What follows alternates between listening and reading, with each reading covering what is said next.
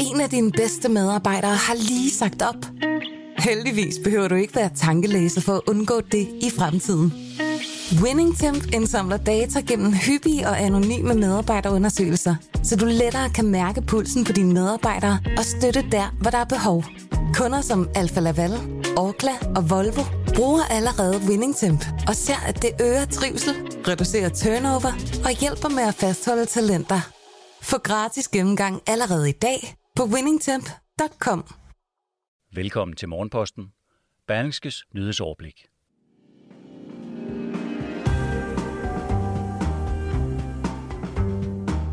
Ulovlig udledning af giftig brandslukningsvand indeholdende det sundhedsskadelige stof PFOS er blevet udledt i naturen i Esbjerg Kommune.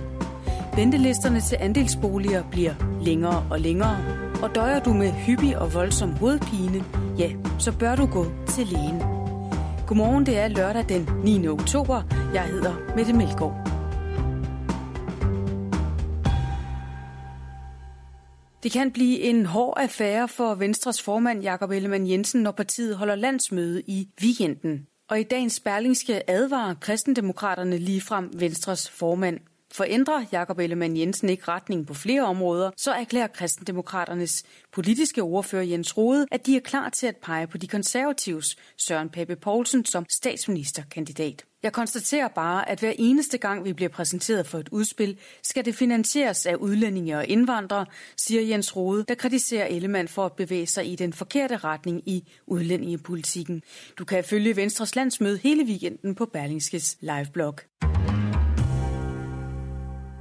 Vi skal videre til Jyllandsposten, der i dag kan fortælle, at Falck ulovligt har udledt giftigt brandslukningsvand i naturen, og med egne ord beklager de naturligvis. Det giftige brandslukningsvand indeholdt det sundhedsskadelige stof PFOS, som er under den samlede betegnelse PFAS.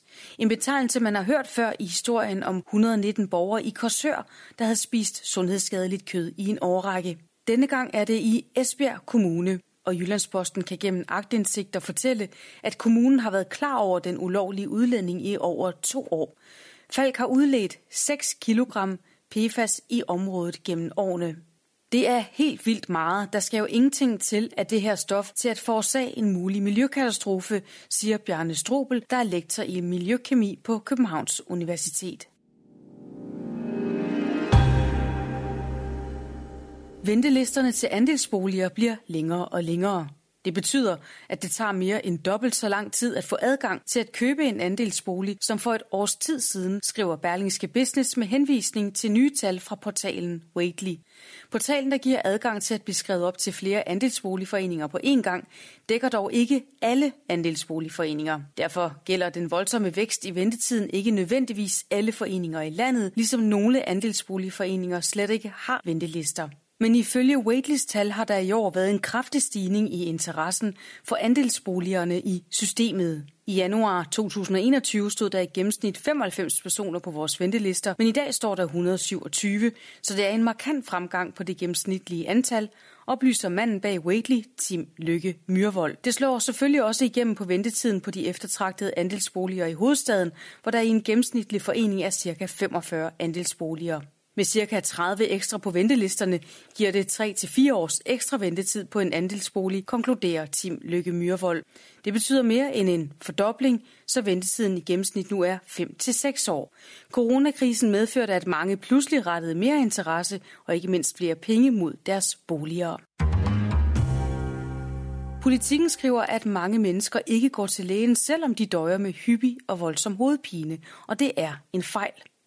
Hver fjerde med hyppig hovedpine har aldrig spurgt lægen til råds, viser en ny undersøgelse fra Nationalt Videnscenter for Hovedpine. Centrets leder, professor og overlæge på Rigshospitalet, Mesu Ashina, ærger sig over tallene. For der er nemlig hjælp at hente, og paracetamol og Treo kan ende med at forværre problemet. Han pointerer, at flere lider af uopdaget migræne, men de går ikke til lægen, og dermed får de ikke den relevante hjælp.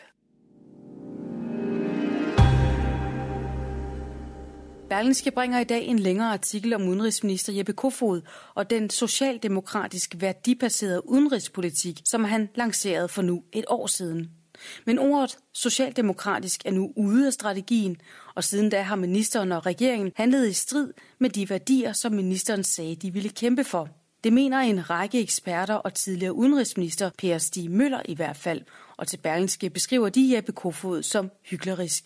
Udenrigsministeren selv vil i dag ikke svare på, hvorfor ordet socialdemokratisk er forsvundet fra strategien, men den politiske retning er uforandret, forsikrer han. Jeg fører stadig socialdemokratisk værdi- og udenrigspolitik, fordi jeg er socialdemokrat, men jeg har mere lyst til at diskutere indhold end symboler. Jeg er mere interesseret i, hvilken forskel vi kan gøre i verden, end om vi kalder det for den ene, den anden eller den tredje politik, siger Jeppe Kofod til Berlingske. Hele artiklen kan læses i dagens avis eller på Berlingskes hjemmeside. Når herrelandsholdet i fodbold i aften møder Moldova i VM-kvalifikationen, så er det med 2 prisnominerede spillere i truppen. Fredag aften afslørede det franske fodboldmagasin France Football, hvilke spillere, der er nomineret til Ballon d'Or, der tildeles verdens bedste fodboldspiller. Og blandt de nominerede til den fornemme pris er det danske landsholds anfører Simon Kjær, og det er side om side med verdensstjerner som Lionel Messi og Cristiano Ronaldo. France Football uddeler også Yashin-prisen, som tildeles verdens bedste målmand, og her er Danmarks første keeper Kasper Schmeichel blandt de nominerede. Og Danmark har også en tredje fornem nominering, for kvindernes landsholdsanfører Pernille Harder er blandt de 20 nominerede til kvindernes Ballon d'Or. Priserne bliver uddelt den 29. november i Paris. Et kig i kalenderen fortæller, at de sidste hurtigtestcentre lukker i dag. Det sker efter udfasningen af coronapasset samt tilslutning til coronavaccinen. Det vil stadig være muligt at få PCR-test flere steder, men det vil også blive reduceret. Som tidligere nævnt holder Venstre landsmøde i denne weekend. Det foregår i Boksen i Herning. Berlingske har sendt 3 journalister afsted, som vil liveblogge på avisens hjemmeside weekenden igennem. Og aftenens fodboldlandskamp mellem Danmark og Moldova, som altså gælder VM-kvalifikationen, bliver spillet kl. 20.45. Danmark er indtil nu ubesejret i gruppe F efter de første 6 kampe. Til gengæld har Moldova ikke vundet en eneste.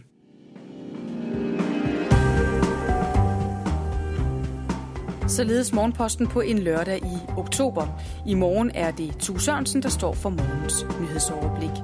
Rigtig god weekend.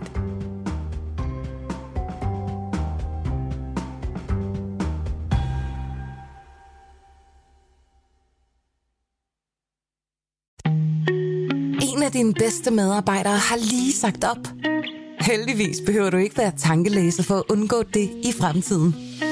Winningtemp indsamler data gennem hyppige og anonyme medarbejderundersøgelser, så du lettere kan mærke pulsen på dine medarbejdere og støtte der, hvor der er behov.